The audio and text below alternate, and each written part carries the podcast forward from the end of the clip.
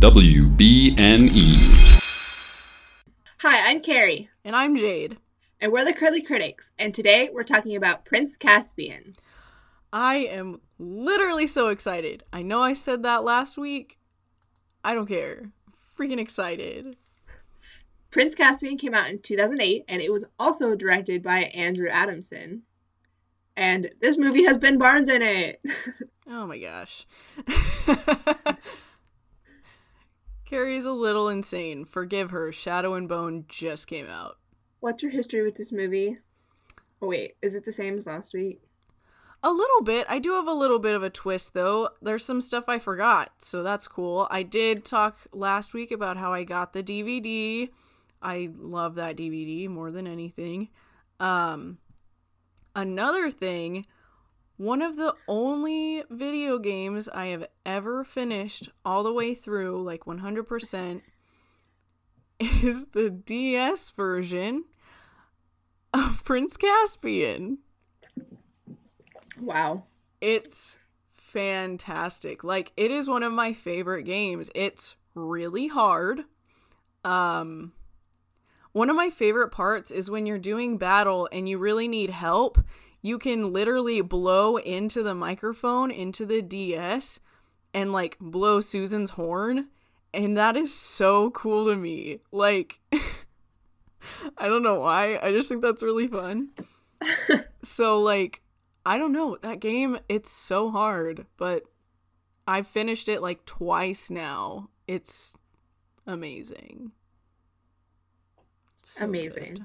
Yeah, because you get like a lot of story time, obviously, but you get a lot of like fighting ugly creatures and dying.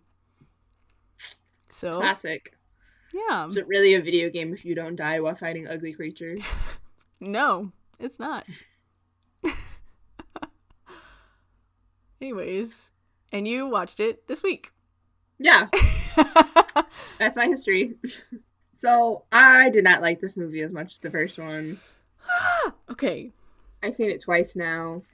And I, I really just need to go to therapy for that. I don't I don't know how to process my feelings. That is step number two. The first thing, this movie is two and a half hours long. So was the first one. It's longer than the first one by only a few minutes, but it's longer. Maybe the we talked about. You don't know. We talked about in the first episode about how movies are too long.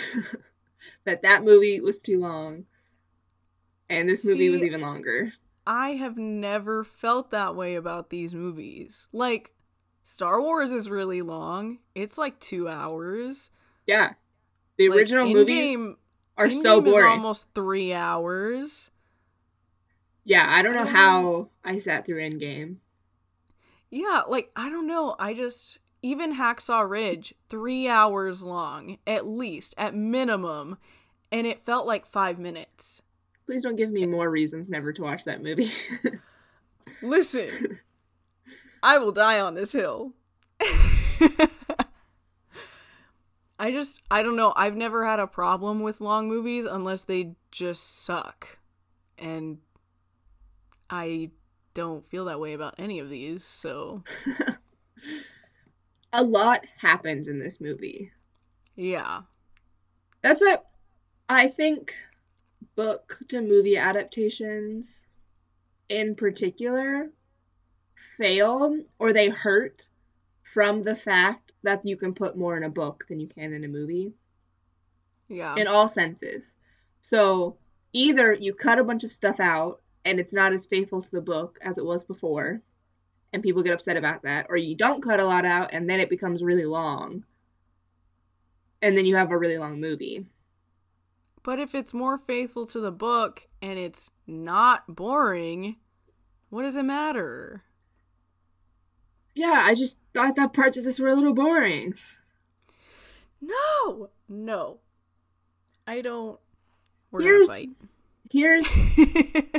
I like that they're doing more book adaptations as TV shows. Yeah. One, because you can be more faithful that way. Two, because I can stop after the an episode. Right. Like I hardly ever sit down and read an entire book in one sitting. And with really long movies like this one, that's what they're asking me to do. Is sit down and read a book in an entire sitting. And it's a lot of information. Yeah, I don't know. I just I like having those moments. Sometimes it's hard to find those moments where you can just sit and chill out for 3 hours. Like it's usually really hard to find. That's why I don't watch a lot of movies during the school year because I can't find moments like that.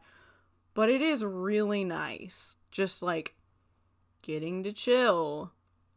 It's a lot of information, but I I like longer movies as long as they're good. That's fair. I just disagree with you. yeah, that's okay. Remind me to never watch Endgame with you. I've watched Endgame again recently, and that one's fine. Well, I think it's Endgame has a lot of background writing on it and a lot of hype writing on it, where I'm yeah. incredibly emotionally connected to all of the characters. That's true. So I'm incredibly yeah. invested into what happens to them. I'm invested in what happens into the Pevensey children, but less so.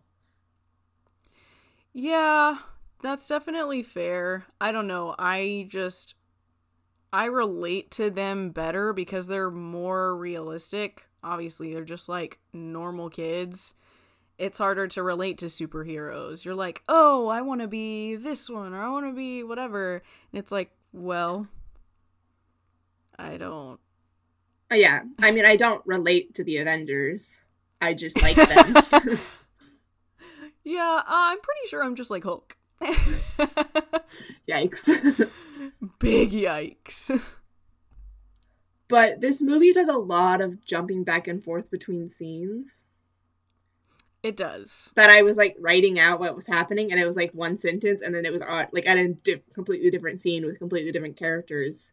And I, I mentioned in the first movie how all of the scenes seemed somewhat disconnected from each other, and you were mm-hmm. like, "That's a plus because then you can point out particular scenes."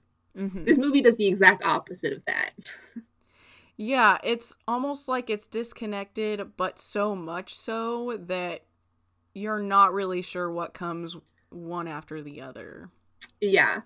I watched this movie a week ago for the first time with my roommates, and I was incredibly confused for most of the movie. Yeah. And I watched it again and I was paying more attention to what was going on and I was less confused, but I could completely understand how I got so confused the first time. Yeah. Things important plot points happen so quickly and it's usually just like this one person said this thing and if you weren't paying attention you missed it. It's really subtle and i wish when you had watched it the first time i wish either i or your roommates had said like you need to pay attention because it's gonna go by fast and you're gonna miss something. And then the whole movie's not gonna make sense. Yeah that just upsets me in a like I don't know. movie format, if I can't yeah. make like if I have to be 100% glued to it 100% of the time to like even make sense of what's happening, I feel like that's they're giving me too much or they're not giving me the information well enough. Especially yeah. in a like um verbal like they're all, almost every all the plot points happen verbally yeah. instead of like we don't see them happen like the horn, we hear somebody tell Caspian that this is important. Yeah. We never get to really see that like we see that it's important, but it's everything that happens is explained through words and not visuals, and so it's harder to follow. Yeah. I I definitely agree. I think they they managed to hit everything in the book well enough that it's like, okay, this is a good book to movie adaptation that makes more sense if you've read the book first. Like, you can still follow if you've watched the movies. I followed just fine as a kid, maybe not to such a deep level. And I think that's the other thing is this movie I feel was more written for kids in the sense that kids aren't going to pay attention the entire time. Kids have been ADD forever. Like, they're just squirming around, barely paying attention. I've seen this movie a bunch of times, so it's like, oh, I finally caught everything after watching it a million times. So. But if it's for kids and kids don't pay attention as much, why are all of the details so subtle? Why are the plot points so subtle? Because they don't matter as much. But without them, the movie doesn't make sense. As a kid, that didn't matter. All I yeah. really cared about was the characters, was about, oh, this weird random prince is trying to take over. That's kind of weird. I thought he was a bad guy. No, he's a good guy. Okay, these other guys are trying to kill him. It was very much just who's the good guy versus who's the bad guy and who's going to win in the end. It wasn't so much about the politics of it all because it is kind of a political movie. Like, so as a kid, you're, I don't know, you're just more focused on the big picture. Yeah. I thought the children in this movie were more cringy than they were in the first movie that like their lines were more like quips between six year olds than they were well written plot line or like dialogue. Yeah, I noticed that too. Like the actors didn't get worse. They weren't given as good of a script to deal with. So yeah. they did the best they could. Right. Like I know it's not the actors because they did really well in the first movie. I know it's the dialogue. The mm-hmm. the script that they were given. Yeah. But there were there were some good lines. Yeah. Even like you were talking about being confused and even my mom she's seen this movie a million times with me even she was confused watching it and i was like it happened just there. Like we just saw it. But it's one of those, if you are not paying attention the whole time, it's like the movie Inception. If you're not paying attention to that movie the entire time, you're gonna have no idea what's happening. You're gonna be so lost the whole time. Yeah, I've never watched that movie all the way through because I started it and I wasn't paying attention. I got confused and gave up and was like, I'll get back to this when I have more time. And it's been yeah. like six years. I just, I love movies and I love TV shows with little things to pick out. And with this movie, it's not fair because you're right. Those things are really important for the plot. But I love picking those little things out and going, oh, they said this. That's why he did this. Oh, that makes so much sense. Yeah, I like being able to pick things out. I just wish they weren't so important to the plot. Like, I think Marvel movies do it really well, where the plot base level pretty easy to understand. Same with um Pixar movies. Mm-hmm. The plot's pretty easy to pick out, but they have lots of Easter eggs where if you really wanted to dig deep, if you really wanted to pay attention, you'd notice things that either point to what's going to happen later in the movie, point to another movie, point to the next movie that's coming. And so, like, there's this opportunity for the world to be more explored and to, like, have layers to it. But when you first watch it, you get the plot. And so it gives you a reason to keep watching it. That's not to try and figure out what's going on. Yeah. No, that definitely. It might just be sequel syndrome.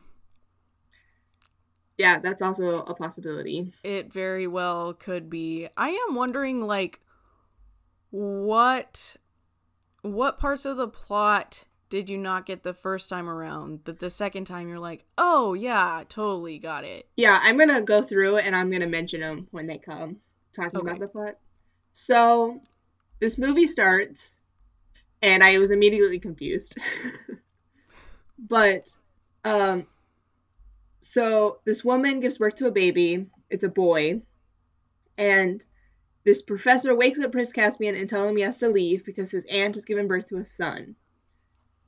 And basically, Prince Caspian runs away, runs into the Narnians, and blows the horn to try and prevent them from capturing him.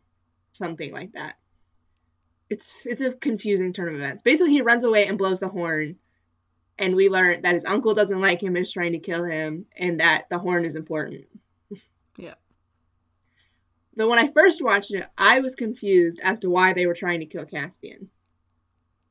Okay.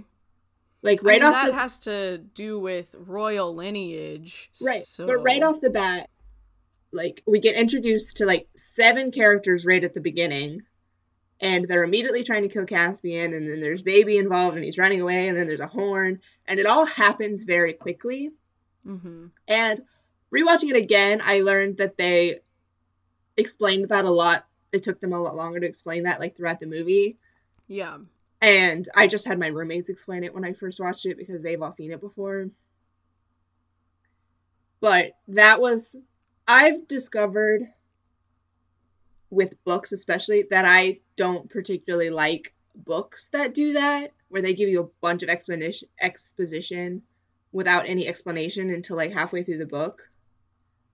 I prefer the like, this is what the plot's gonna be, and then you like read to see what the plot's gonna be. Yeah. I don't know. I just if they do it well enough, I can handle that. Yeah, there are some books where I'm like doing it and I'm like, I don't know what's going on, but I like the writing style and I like the characters and I like what's happening, so I'm gonna keep going. That's me with this. That yep. Yeah. So Caspian blacks out and blows the horn, and we transition to the real world where Lucy gets almost run over by a car and she has to get Susan because Peter's gotten into a fight. And Edmund backs him up, and then the fight breaks up, and they're waiting for the train, reminiscing about how they missed their time in Narnia pretty Mhm. much. My one of my favorite lines was the like kid that was talking to Susan at the beginning like walks up and Susan's like pretend you're talking to me and they go we are talking to you. That's my favorite. I just also love there that Edmund and Peter are like brothers and like Edmund like comes to his aid and like helps him in the fight but as soon as the fight is over they go back to hating each other. It's amazing. It really. Mm. I love the sibling relationships in these movies. Yeah. It's done My so well. favorite is Peter and Lucy, and I just need more of that. Okay? Rip. Enough. It's fine. Don't you worry about it. so they're waiting on the train station, and all of a sudden, a magical por- a magical portal shows up, and they're transported to Narnia because of Caspian's horn. Mm-hmm. And they immediately play in the water, and they're trying to figure out what they are. And Edmund's like, "I don't remember ruins in Narnia."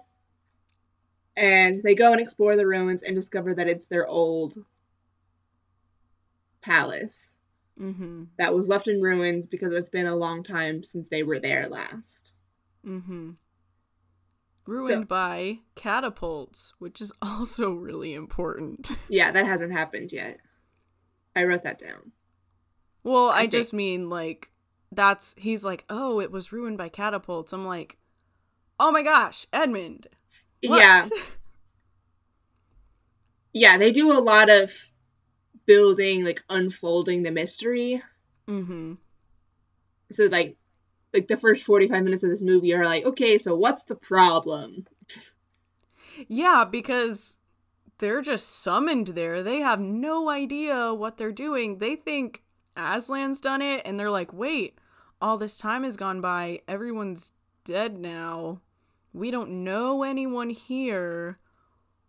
We don't know of another prophecy that's supposed to happen. Where is everyone? Yeah, So I think it is an important build up to have. Like, yeah, what's happening? I agree. I mean, it's important. The plot doesn't work if you don't build up the mystery. Mm-hmm. So after the kids start exploring the ruins, we cut back to the Telmarines, and Caspian's uncle is acting like the king, and the Council of Lords are upset with him. And we learn that Caspian's dad has died, and that Caspian, Caspian has disappeared. And the uncle gives this elaborate speech about how it's the Narnians. Look at this dwarf we captured. They stole Caspian. We have to attack them. Yeah. So now we have a plot point. Yeah. We still don't fully know what's going on yet, but we have a plot point. And then we come back to the kids where they're in their old vault and they find all their belongings, their swords and their bow and arrow. And they leave and they find the dwarf that was captured by the Telmarines. Mm-hmm. And they save his life, and then the dwarf realizes that they're the Narnian kings and queens of old. Mm-hmm. And then they have a really pointless sword fight I love it. where the dwarf is like, "Oh yeah, you really are what I, you said you are." And then they go on a journey to find There's the a whole thing about like you're not exactly what I expected, and they're like, I mean, back at you, buddy. I don't. it's just this whole movie. I started to realize was like was everyone underestimating them? Like, oh, you're not what I expected. I expected you to be older. I expected you to be this or that. And I liked that sword fight in that at least for him, that's what he needed to be able to be like, oh, I need to follow these people. Like, I need to keep up with these guys because they're the real deal. He has swordsmanship that he should not have at 15 or however old. So the dwarf and the Pens- Pevensey children go out to find the other Narnians, and then we cut to Caspian. and Caspian's been knocked out in the house of a badger. And Caspian explains that he's a prince, the Prince Caspian, and his uncle's trying to kill him. And then we cut to Caspian's uncle, who gets Yeah. angry that the professor never told him about the kings and queens of old coming back. Yeah. So when Caspian's explaining his story, I really like that scene because that's when he explains why they're trying to kill him. They're like, wait, that's Yeah. not right. And so that's when it gets explained and I'm like, "Oh, that's that's what we need right there is well, he's trying to kill me because he had a son." And they're like, "Oh, that's why you're here. You're here to help us." So I Yeah. really like that explanation there. It comes kind of late, but it's there. Yeah, I feel like this format that this movie is in is better done in a book. Yeah. And I think once you read the book, you'll be like, oh, got it. Because there are even some Yeah, subtle I'm- lines that you probably wouldn't pick up on unless you read it. Ah. Yeah. So Caspian's uncle is angry. Caspian gets the help of a dwarf and a badger to help him find the other Narnians. And then we jump to Lucy. Not yet. They're not running away yet? Not yet. I'm telling you, it jumps so much. So Yeah. then we meet the we go back to the Pevensey children and the dwarf, and Lucy discovers that animals don't talk anymore and almost dies because of a bear. And then it occurred to uh. me, before this point, like when in the first movie when they were there, if all the animals could talk, does that mean most of the Narnians are vegetarian? Because like they have emotional connections, they're like human like all of the animals. I mean, I wouldn't say no. I just thought that was interesting. I kind of like that. I don't know. Unless they, like, had fish, maybe. Yeah, I was like, I don't know if the fish talk. Pescatarian? I Let me just Google real all. quick. Are Narnians pescatarian? I mean, in the third movie, the birds don't talk. Right. So I guess not all of the animals talk. It's just interesting. I don't know. So then we jump back to Caspian, who has come up against his uncle's evil army, and he just stands there, looking all Ben Barnes like, and watches as the entire army gets taken down by a mouse. I love him. Reepicheep is the best Narnia character of all time, and you can't prove me wrong. I mean, like, Peter's okay, but. but he's not Reepicheep. A fair point. He just. Him at the end, I'm just like, ah, stop. You're so good. I love him. He's even better in the next movie. Ugh, he's so incredible. I just can't. So then Reepicheep and Caspian form an alliance and they lead Caspian to the other Narnians. Then we jump back to Peter and the gang. And Peter has such a large ego in this movie that it's almost annoying. Yeah. And so I can tell that Peter's back in Narnia to learn about himself and like how to figure out his life, how to be a leader, how to be an adult. Yeah, to learn humility, to learn how to Yeah. be a team player. I have no idea why Susan came back, but I mean, when you know the entire story, it doesn't make sense. When you just have one book, like one movie, it's like, oh, she came back to learn. I don't know. How to not be a snob? I don't. no, like straight up. I don't think Susan learned anything this whole movie. Yeah, she learned about boys. Great. Susan That came back to Narnia to learn about boys. mad. That made me so mad. I was like, that is so out of character for Susan. She just like there's nothing logical about her liking Caspian, and I get it. Love isn't logical. Nah, I whatever. actually disagree with you. it her thing They- with him I used to like it. I used to be like, "Oh my gosh, that's really sweet."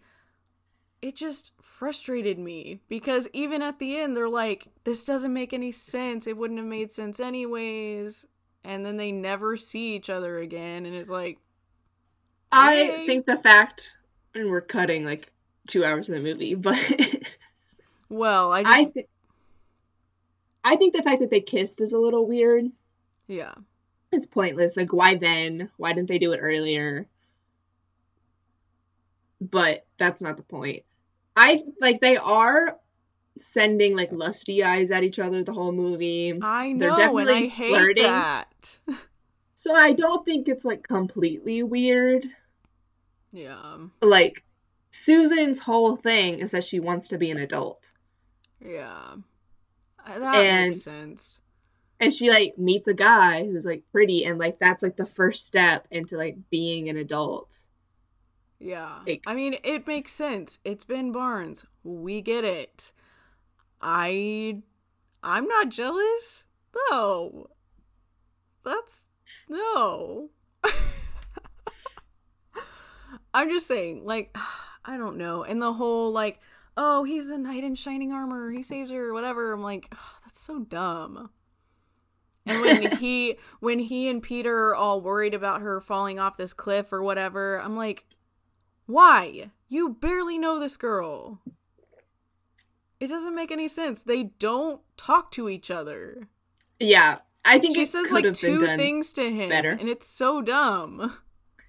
It could have been done better. Susan's character really got sidelined in this movie. Yeah, no, definitely. But Which it's is not like- called Susan. Yeah, there's just so many things that have to happen in this movie that they cannot develop all four of the children's character Mm-mm. arcs.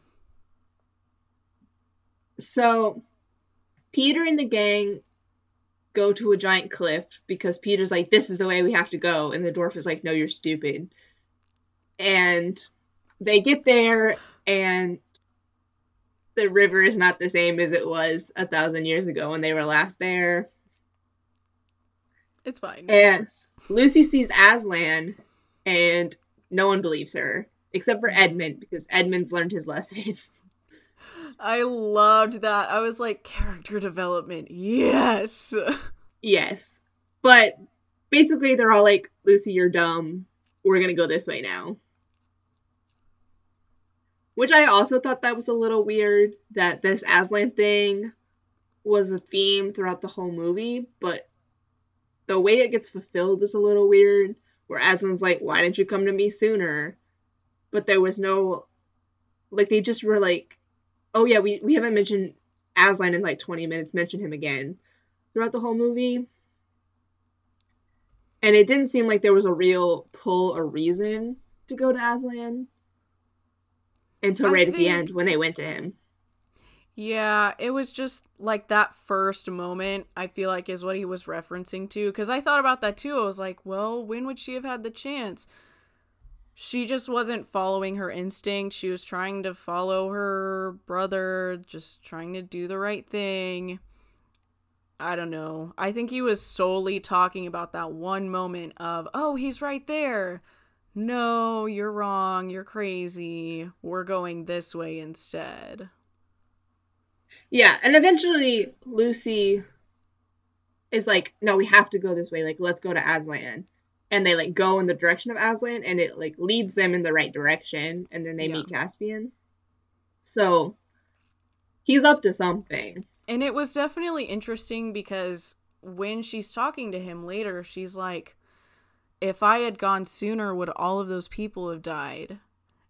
And he's like, well, we'll never know that. And it's such a good, like, real life reflection. These movies are so good with life lessons of like, you didn't do the right thing the first time. You luckily got a second chance, so things didn't go even worse than they did.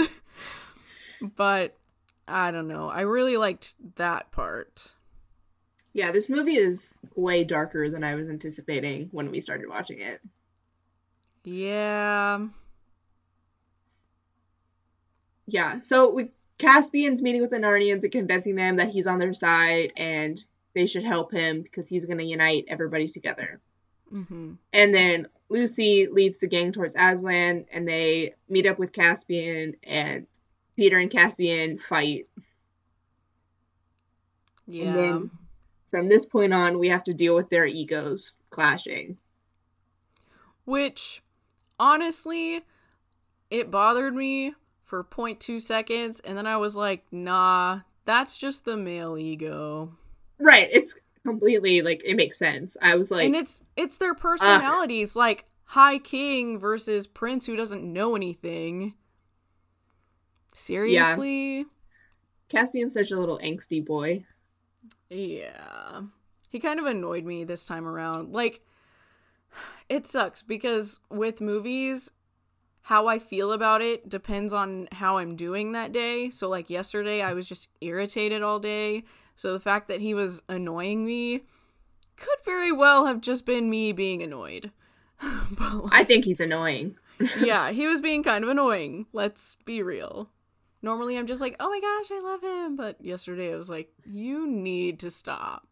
Like, you don't know what you're doing. You haven't led these people before. You don't know what's going on. Let them help you. Maybe yeah. Not. The next 45 minutes or so of this movie is where I got confused mostly the first time. Okay. So I completely missed the scene where Caspian's uncle is talking to his people about how many weapons did they steal.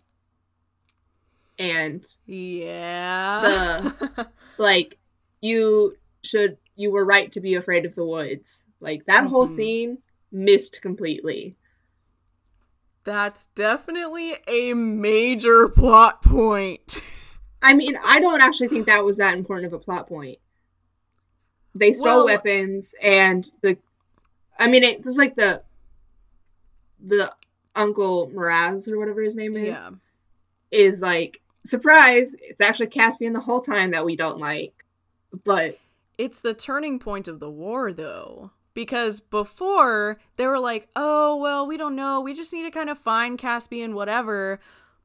But when he orders his own man to kill his men and pin it on Caspian, because Miraz is like, how many men did you lose? And the guy goes, I didn't lose any. They came in the dead of night. We didn't see them. And he asks again, How many men? And the guy kind of looks for a second and he's like, Three. Meaning they're pinning all of this on Caspian, which is another thing that happens later that makes everyone go insane. yeah, they could have just pinned the next battle on Caspian, and it would have had the same effect. Yeah, it wasn't super necessary. I guess the biggest thing was that they needed weapons, so it's like, oh, well, we need to know Yeah. the reaction of losing weapons, whatever. Yeah. So Caspian leads the gang to a safe house cave thing, hmm and they discover Aslan's stone table there. They speak really cryptically for a while about what's going on, and then eventually decide that the best plan of action is to go to the castle and make the first move. Well, Peter decides that nobody agrees with him. Yeah. Rip. Yeah.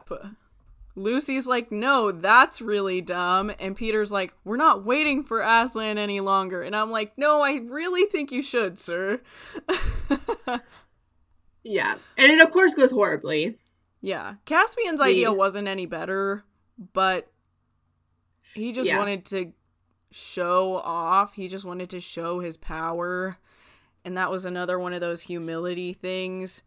And like it was just another that whole thing. Oh, it hurts my soul. It's a lot. Yeah. I zoned out basically this whole point, and then I like zoned back in right when they started fighting in the castle, and I was like, why are we doing this? Like, what's happening? Oh no. See, you really gotta pay attention. I didn't think it was that, like, crazy of a movie. I've just. This has always been something I've loved. So. Seeing it kind of for the first time again was like, whoa, wait a minute. I just kind of took all this for granted. I just kind of knew this. Yeah, just it's just a lot of switching back and forth, a lot of following, a lot of a lot of information all at once all the time. Mm-hmm. There's no point in this movie where you can pause and like catch up on everything that happened. It Yeah. just keeps going and going and going and going, and then eventually you're like, "Wait, I missed something and I'm confused." Yeah. But they go into the castle and I have no idea what their original plan was. To let the gate down, catch them by surprise, kill Miraz. Okay, great. So they don't do that. Nope. Caspian, Caspian- gets distracted because he realizes the doctor's been captured, and so he goes off, and Peter's like, No, we need to stick to the plan. And Susan's like, It'll be fine. Whatever. Thanks, Susan. You're the best. She's always taking Caspian's side, which again is really stupid because she doesn't know this guy. She knows how Peter leads. Why would she take a stranger's side? Because he's hot. That makes me mm-hmm. mad. like, she's supposed to be the logical one, and that just. That's what really made it worse. Like, I knew Caspian was going to get emotional, whatever. We all knew that was going to happen. There's always that catharsis moment, whatever. But the fact that Susan sided with him, I'm like, no, that's too far. Definitely Yeah. not. Susan's character fascinates me. I don't think the movies do a very good job of her, Yeah. like writing her, or maybe it's just the actress's fault. I don't know. but I'm interested to read the books just to see her character in more detail, especially having looked up what happens to her in the end. Mm-hmm. It's interesting to look at and explore. Yeah. And I think there's a lot to be said, like liter or like literature wise about her, like as a character. Mm-hmm. Like I could write essays about it. Yeah, the fall of Susan. Like Yeah. And like what does Susan's character have to show about feminism, about women, and like all of these other things? Mm-hmm. But I can't get that from just from a movie, so Right. No, you can't. yeah. So Caspian goes to save the professor, and then the professor's like, "Don't underestimate him." And then we discover that Miraz killed his dad. Yeah, it's really funny to me how the professor's like, I literally set you free so that why did you come back? You idiot. and that made me laugh. Cause like Yeah. same. I would have done the same thing in Caspian's shoes, and that makes me laugh because whoever I would have been saving would have said the same thing. Like, what are you doing? You dummy. Yes. So then Caspian tries to kill his uncle, and the plan just falls apart from there. Yep. The bridge doesn't get open in time. Now everybody knows that they're there. It turns into a full on battle. the alarm sound so that it's not a surprise. It's just a regular battle. Yeah. And they lose a lot of men and have to retreat. The worst part of the movie. Not the worst as in the worst, but like it always broke my heart. No, it- Every time I watched that scene, it just like it shattered something in me. yeah. When I watched it, I was shocked. Yeah. I was like, this is so much worse. Like, darker and more intense than I was expecting a Narnia movie to be. Yeah. And I mean, it's one of my favorite scenes in a dark kind of way. Just seeing Peter's face as he has to leave all of his men behind to die. It. I can't even describe. That face, like, is always etched in my mind. Like, if you're like, oh, that scene with Peter, I'm like, oh, God. it hurts because he's just like what have i done like this is what my lack of humility did it killed all of these people and then he gets called out on it and is like well and then tries to blame caspian and i'm like well listen caspian did mess up but you're the one who said it in the first place so awkward. Yes. and the silence after the battle because this these movies are so good with the music. This the resolutions in the music don't even get me started.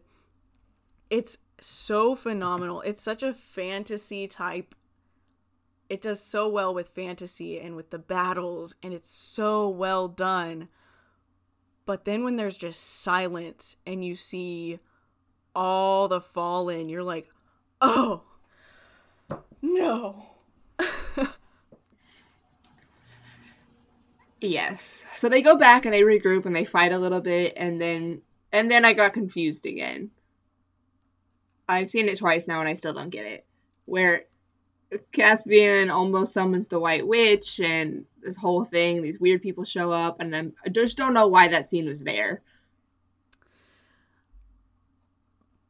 Um, it was one of those where it's like, here, take the easy way out, like temptation wise, because the Telmarines don't associate with the White Witch. They don't associate with anything magical. So it's basically introducing or reintroducing a villain. It's a little out of place because the Telmarines are already the villain in this movie, but it also shows Edmund's redemption arc of I get it. You guys don't have to explain yourselves. It's the best way for Peter and Caspian to both get knocked down to size. Yeah, that makes sense. They just keep bringing the White Witch back, and I'm like, she's gone. Let's just move on. well, they had a way to bring her back. That's the thing. Like, no, I just mean like back. Like the story, like the movie itself, keeps mentioning the White Witch and like bringing her back because it also happens in Dawn Treader, yeah. where they mention the White Witch again, and I'm just like, why? Just let it go. Yeah, because there are it still didn't... people that follow her like that dwarf in particular that was his whole thing the whole time like in the book especially he's very dark you can tell he's a villain and you're like what where's this going okay yeah i just think that whole thing is something else that got lost in the translation between books and movies because mm-hmm. the movie the first like the lion the witch and the wardrobe did not seem to make the White Witch to be as much of a dark, cryptic, controlling nightmare type of figure. Like, are you sure? Like, in the sense that she's the villain and they defeated the villain, but it didn't seem that she had given a lot of long standing trauma. But I mean, she did have control over literally everything. Yeah, but they just resolved it all so nicely that I never gave it a second thought. They're like, oh, she beat her, and then they keep trying to bring it up. And it's not like a. It was very hard to see her hand and everything in the movie. And then they defeated her so easily, and everything just went back to normal. And it was like, the end, great. And then every single movie yeah. after that they were like oh you remember the white witch like she's still around like people still follow her and i'm like wait they do i guess not to get like super metaphorical or anything it could just be a good reflection of how you don't especially in the modern world you don't see so much of the spiritual you see more spiritual things happen in more third world countries, in other places. So there isn't as much. The Narnians, they were way more focused on Aslan, but there were still followers of the White Witch, kind of like in Harry Potter.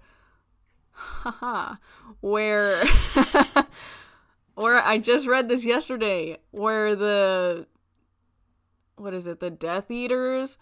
Yeah. They came and it's like, well, there's still followers of Voldemort? Yeah, cuz he's still a thing. Like yeah. you didn't remember that? The difference I think between Harry Potter and this is that Harry Potter like up until the fourth book where you're at, they do make it intentional to be like something suspicious is going on. These people that turn out to be Death Eaters are bad people. Yeah. And they just like there's just not enough time in the in the Narnia movies to talk about the uh, long-standing effects of the White Witch, but they still keep mentioning the White Witch. So it feels weird to me to be like I'm not saying that there's not effects because clearly there are and there are in the books I'm assuming. Yeah. It's just in the movie, there's not enough time to talk about it, and then they keep bringing her up as if they had time to talk about the effects. Yeah. I think the other big thing is when they're when the badger and the dwarf have Caspian in the tree and Caspian's explaining all this stuff, the dwarf does say, like, you know, things were better when the White Witch was around. Like, there's still more of us out there. And the badger's like, bro, what? like, so that is it's another one of those very subtle things that just kind of goes by. Yeah, I missed that. So, yeah. So when you see that again, you'll be like, "Oh, he did say that." Now we understand why he's like a weird minion. He's like the evil of Dear Little Friend, which is funny yeah. to me. Like evil parallel. He's his foil. yeah. I know things. So they have that weird scene with the White Witch. Edmund saves the day because he's a hero and I love him. And then they have like the battle begins, and the last hour of the movie is this battle. And Yeah. I will admit, I skipped over a lot of it. That's the best part. Okay, don't freak Yeah, out. I, I it's okay. today when I watched it, I remembered a lot of it from when I had watched it, and That's I was just tired of watch. I was tired of watching the movie at that point, and so I was like skipping to when the scene changed, so I like knew what was going on. No, But- that's definitely fair. If you just watched it, all the fighting, you know what's happening. I thought it was interesting. Um, the reason that battle started was because they sent Edmund over to the other camp to Miraz, holding olive branches, and he has this decree from Peter and he's got some funny quips. Love that for Edmund. Super sarcastic bean. Love him for this movie. Sorry. I just love Edmund in general. Last movie, he really bothered me. This movie, he knew his place. That's the thing. He had a We're not gonna redemptive arc. He grew up, and that's why I like him more. Yeah, I just like him better in the first movie because I know where he ends up. I know that he's just no. misguided little boy that grows up to be the hero. That's definitely fair. I will give We you. all have to start somewhere. Yikes. That was one of the things that I didn't get is that they like sent Edmund to the king to be like, let's do a duel instead of a battle to like hmm. give Lucy and Susan time to like go find Aslan. But I feel like a duel would just go by much faster than a full on battle. Yeah, they just didn't want to lose more people than they absolutely needed to until that point, and they knew Peter could beat him. That's the other thing. They That's knew fair. Peter could last long enough to give them enough time. That was the most important part. That's understandable. That battle, listen, that little duel, that's probably like my favorite thing in the whole world. I I love Peter, obviously. Um I love that when they first started, he had the high ground. I think that needs to be said. and the camera work for that scene is so incredible. There's literally a point where it looks like Peter is stabbing you as the audience, like swinging at you because the camera is where Miraz should be. And it's so incredible to just like be in that moment and soak it in. Like, I am here. I am all in. The camera work in this whole movie is really nice. And Phenomenal. I really appreciate it. Oh my gosh. Just the whole Yeah. thing. So they duel, and we see the resolution of Peter's arc, where he realizes that he needs to be more humble. He doesn't he let Caspian do the final kill. Doesn't do the final, but he like hands it off to Caspian to finish he's off like- the duel. he gets Miraz to his knees, and Miraz is like, "Okay, finish me off," and he's like, "That's not my job. That's that's not what I'm here for. I did what I needed to do." Also, like, don't hurt Peter, my precious son. I love him. He's so much older than us. he's like 33. um, it's fine. Don't talk about Ben Barr. Uh, Mr. 40 year old man. He's only Um, 38. Thank you very much. I thought he was 40. no, he's 38. You're sure? I'm a hundred percent sure. Okay, relax. Golly. I know I have to check just to make sure. I was like, oh my gosh. He's not 40.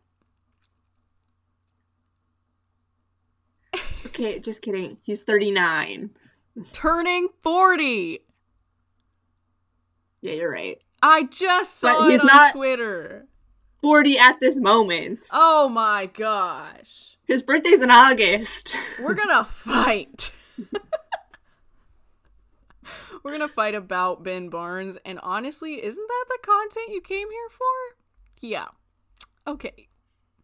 So hands it off to Caspian. Let's just segue.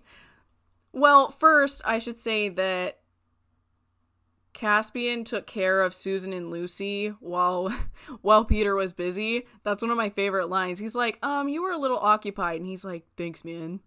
Cuz Peter loves his siblings more than anything. Yeah. This is annoys me that Susan keeps entering into close combat battles with only her bow and arrow. I'm, I'm like, rolling girl, my eyes. You can't. you need a knife. literally just So that's that's what happens is that she's like trying to fight all these guys that are running past her with a bow and arrow, and then Caspian saves the day. And I'm like, you wouldn't need help if you just knew how to do hand to hand combat. It was or fight with literally one guy too. I thought it was more than one person. It was just one guy. I was like, she could handle herself. Get out of here. yeah. That made me mad. I was like, shut But up. Dumb. Caspian comes back and he doesn't kill his uncle because he's better than that. He's a good person. He's overcome his revenge. And Yeah. then Miraz's men kills him and blames it on the Narnians, and a full out battle begins. Yeah. So that's where the second piece of, oh, Caspian is awful, let's pin everything on him. That's where that comes into play. And it's like, huh, okay. Awkward. Yeah. But Lucy finds Aslan, and Aslan reawakes the forest, and the trees come to fight, and they win the battle. Yeah. I think the other thing, like, the catapult thing was, I don't know, kind of cool. Just how that was how Cair Paravel was. I just Englishified that. Eh, gross. Super Americanized. Um, but how that was destroyed, and they were trying to do the exact same thing to Aslan's tomb, and he's like, nah, JK. Yeah. Happy, happy times. So everything's good. Peace is here. Caspian gives a speech about how either you're with me or you're against me. And well, he first he gives Reepicheep Aslan gives Reaper his tail back. Oh, 'Cause he lost in the battle. All of his little mice buddies were like, "Because of his honor, sir, we will cut our own." And oh my gosh, it was so sweet. I can't. Oh, he's like, It's "It's, so not cute. even for you. It's for the honor of your men and for the honor that you are going to show." He's like, "I owe you my life. I have humility for the rest of my days." I'm like, "Stop." Caspian gives a speech and Aslan's like, You guys aren't from here. you guys are actually from this island because you guys were pirates. So if you want to go back, you can go back. and some people go back and then they're like, How do I know you're not sending them to their death? And Peter's like, Okay, we'll go. Yeah. And Lucy and Edmund are like, Wait, I don't want to go. yeah. and we learn that Peter and Susan are not coming back because they've learned all that they can from Narnia, but Lucy and Edmund are going to come back one day. That part always upset me. Like, because I love Peter so much, obviously. But as a kid, I didn't understand. I was like, what do you mean? Like, this. This place is so amazing. Why wouldn't you let them come back? It was always so upsetting. Yeah, I think there's something to be said, not necessarily that like Narnia is just for children, but that Narnia is a place to learn and to help you grow, and it's almost more of a metaphor that way than an actual place. Mm-hmm. It's like through Narnia, I learned how to be a better person. Through Narnia, I learned how to grow up and be a man and be a good leader and all of these things. Yeah. And once you've learned that lessons, like now you're ready to go out into the world. Mm-hmm. You're ready to grow up and you're ready to be the person that you're supposed to be. And Lucy and or Susan and Peter are grown up now, and so they've learned all they can, and now they have to use what they've learned. Mm-hmm. It's just upsetty spaghetti, man. Yeah, the ending of these movies are always so bittersweet. This one especially is so sad. Only because of the one song that will make my brother cry every time. The song is so sad. The Call by Regina Spektor. It is a masterpiece. I Yeah. love my favorite thing is when Lucy looks back right before she leaves and she looks Aslan in the face and the song goes, I'll come back when you call me. And I was like, oh, Aw. stop. No. It just, it really does something to you. Yeah. Susan and Caspian kiss for some reason, and they hug, and then Susan's like, "Peace out. I'm never gonna see you again." Yeah, whatever.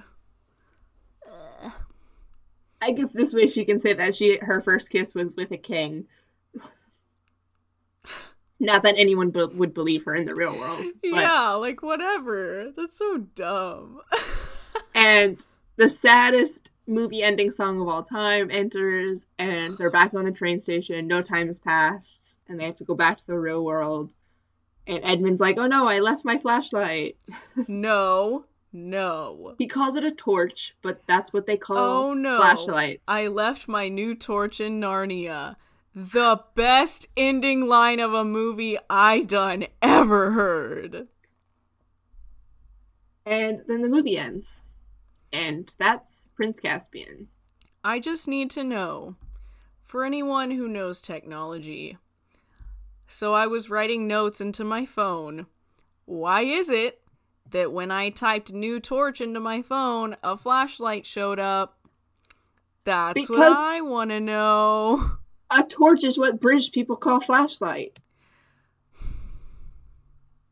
It's the same thing. I'm just not British. Know they. That's dumb. I'm mad. I thought it was like a cool, like Narnia thing. No, just No, it's a. British thing. Freaking Edmund. So- You know what? I blame him for this. okay. I'm okay with that.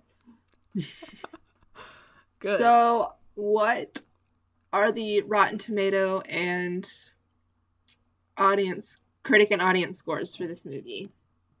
oh my gosh. The last one didn't have a audience score, so this one might not either. Yeah, we'll just do one just in case. Um, critic 75, audience 80. Okay, I'm gonna do critic 62, audience 70. Okay. The critic score is a 66, and the audience score is a 73. Dang, you were really close. Holy crap. I'm getting better at this. You can just read minds. Fine. Whatever. Just try my best. So, what score do you give this? Listen. Send help. I just I'm keeping track of what I rate at least the Narnia movies. Um, I can tell you. You gave the last Narnia movie an 8.5. No, I just for my own sake, for my own like emotional s- stability, I've been keeping track. I just it also I don't know, I'm having a hard time with this one. I don't know. this is rough. This is a rough time. I I'm gonna give it another eight and a half. I was gonna rank it higher at one point. I was gonna rank it lower at another point. I kept going back and forth. I was like, well, I don't know if it's equal to Lion the Witch in the Wardrobe. Whatever. I still love this movie. I I know I have a little more context with having seen it so many times, with having read the books, at least the three of the movies that I've seen. So that helps. Yeah, Um, but it does. that's just yeah. Ben Barnes is at least eight of those points. Well, I gave it a 6.25, so That stings.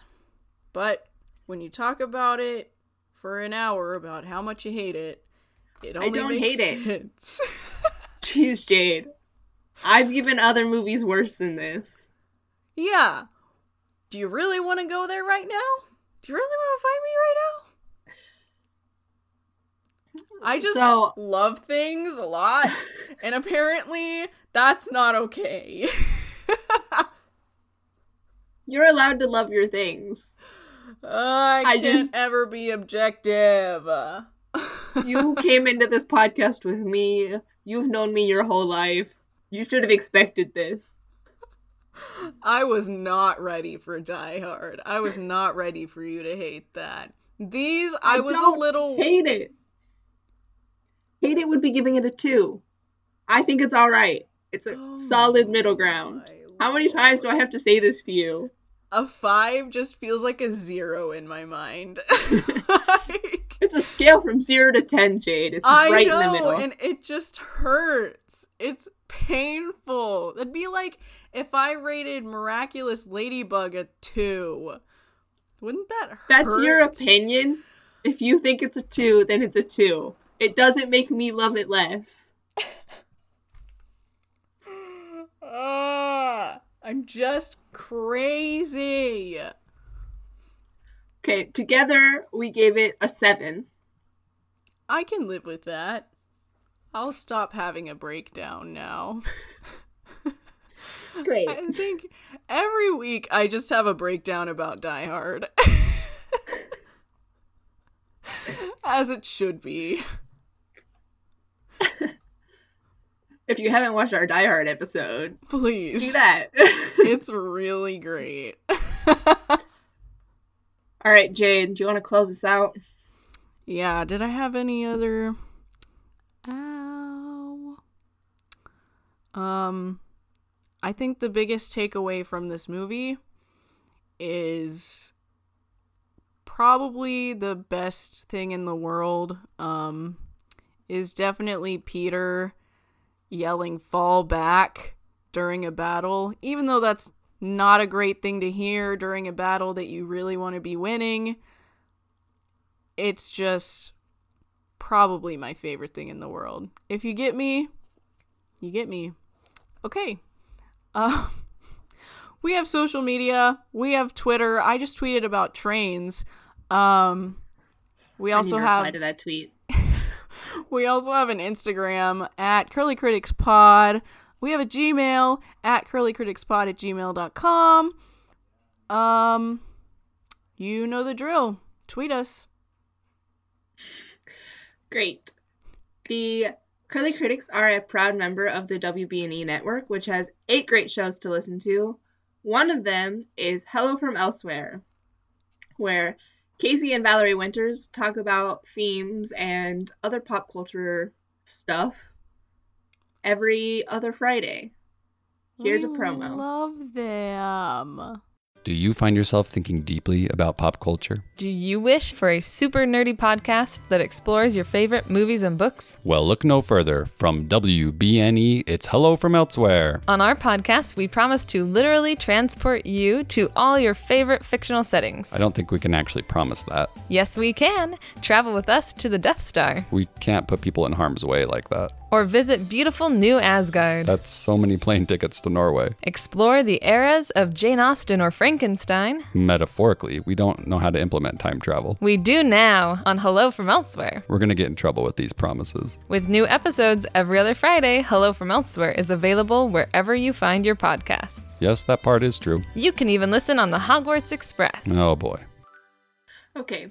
Uh check out our Patreon at patreon.com slash curlycriticspod. Lots of tiers. Yeah, Not the bad kind of tears. The tiers with an I. Maybe some other tears. I don't. I hope not. I hope you only cry tears of joy listening to us. or just tears of confusion. Like, I don't know why they keep talking about beavers. I'm pretty sure they're real. Don't worry. Beavers are not real. Mm, Yeah, no, they're not. Sorry. Neither are birds, but we all know that. Yeah, that one's obvious, but like, beavers though? You know what is real? Ben Barnes. He's real. Yes, he is. He real Thank you for listening. fine. He real fine. Okay, thanks for listening. Bye. Bye.